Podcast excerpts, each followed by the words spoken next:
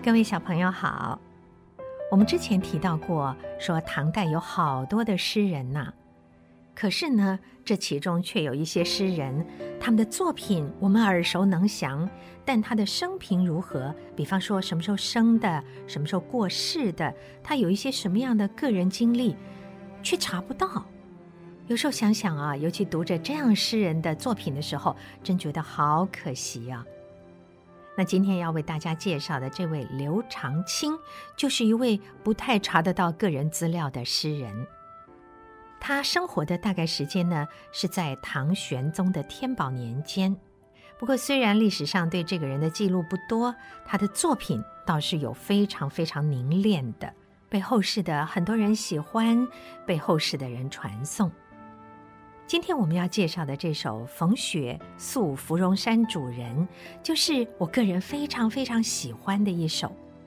四句话，二十个字，可是却描绘出了一幅一名旅客在夜晚的时候投宿，在山里面啊，有风雪声，有归来的人作为素材的一幅寒山夜宿图。尤其特别的是，这首诗它展现了好多的声音。简单的说，一首诗几乎就可以做出一个小小的戏剧。我们来看一下这首诗怎么写的。他说：“日暮苍山远，天寒白屋贫。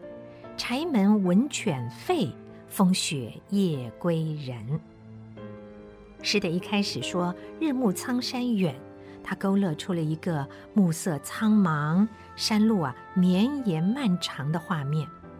我们呢也很容易感受到，有一个赶路的人，他在傍晚时分跋山涉水的在这个山林之间啊，当然很着急啊，因为天快黑了，所以要找一个地方投宿。他那种有点着急、忙乱的心情。第二句说“天寒白屋贫”，用了一个“贫”贫穷的“贫”，我们就可以想象啊。这个旅客呢，他从远远的地方，哎呀，终于看到了一个屋子，可能是个茅屋吧，因为说了贫嘛。走近了之后，再看这个屋子，这就更让我们读诗的人强化了视觉上的印象，几乎可以想象出那是一个多么贫寒的小屋子。有很多诗人呢，喜欢用文字来做多层次的描述，因为这样会加强诗的感受。比方这个诗的第一句说“苍山远”，他在前面呢加了“日暮”，不但是苍山远，而且是黄昏、夕阳西下的时候，那你就会觉得这个路好像更远了，怎么还走不到目的地呢？同样的，本来就已经是很简陋的一个小茅屋，再加上了前面天寒地冻的感觉啊，天寒，你还冷冷的。于是，我们读这首诗的人就更觉得，哇，不但是茅屋很破很小，而且觉得进去待着也会很冷的。后面两句呢，他就已经接近了这房子，就已经要推门进去了。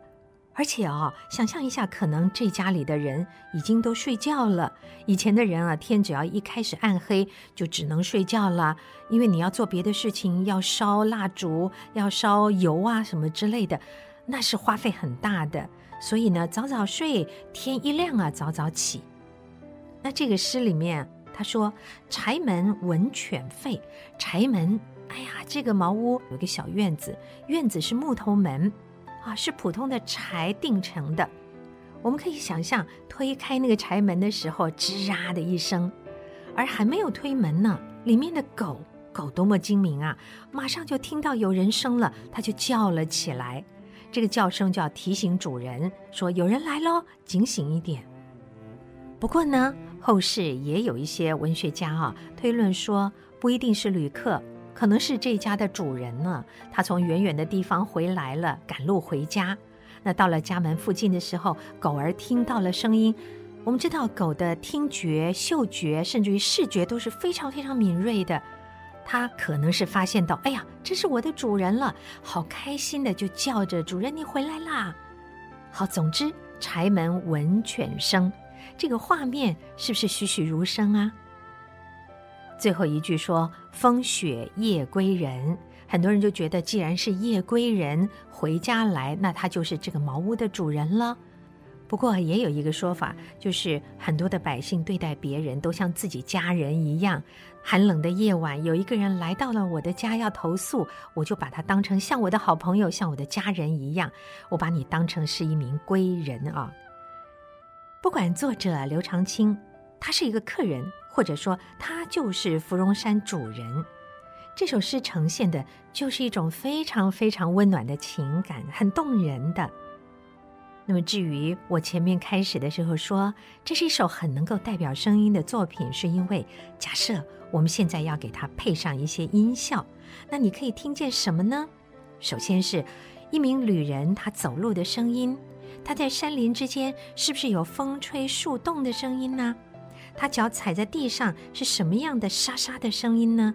因为土地跟下雪的地声音又不一样了。此外，天开始冷了，飘了一点雪，飘雪又是什么声音呢？靠近了这个茅草屋之后，柴门推动的声音、狗叫的声音、敲门的声音，或者甚至于这个人在喊，如果他真的是一个客人的话，一名从远方进到山里来的旅客的话，他可能还要喊说：“有人在家吗？”你看，又有了询问的声音。那里面的主人呢？他要起床，他要回答，他要开门啊，开屋子的门，还要开外面的柴门。当他来开柴门的时候，狗狗已经是跟着他边上越靠越近了，在边上转。你看这么多这么多的声音混合在一起，是不是就出现了非常丰富的一个画面呢？更不要说还可以加上一些色彩哦，这个就要小朋友们，你可以去发挥想象力，把这首诗添加的更完整、更丰富，这是很好玩的游戏呀，这也是读诗很大的一份乐趣。